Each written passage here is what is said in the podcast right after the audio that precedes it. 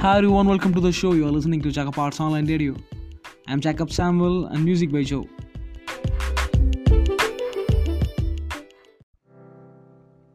Time is a measure in which events can be ordered from the past through the present into the future, and also the measure of duration of events and the intervals between them.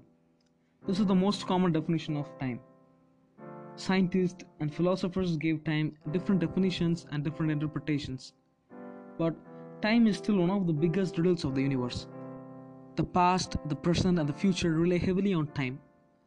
We can't change our past, we have no control over it. We can't relive it.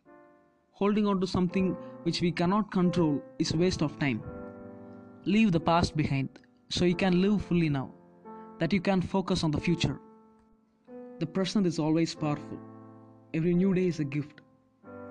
So we have to use our time wisely because time is all we have. Time is precious, it's more than money.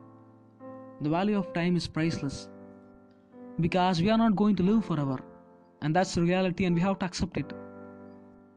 When we realize this, we will never take time for granted. One of the greatest advice from Bruce Lee is this if you love life, don't waste time, for time is what life is made of.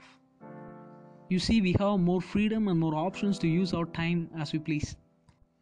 So, there is a need to manage our time. The modern time management is philosophically empty. It's always about tips and tricks and techniques to get more things done, to do things faster, to be more productive, more efficient, and to do work better.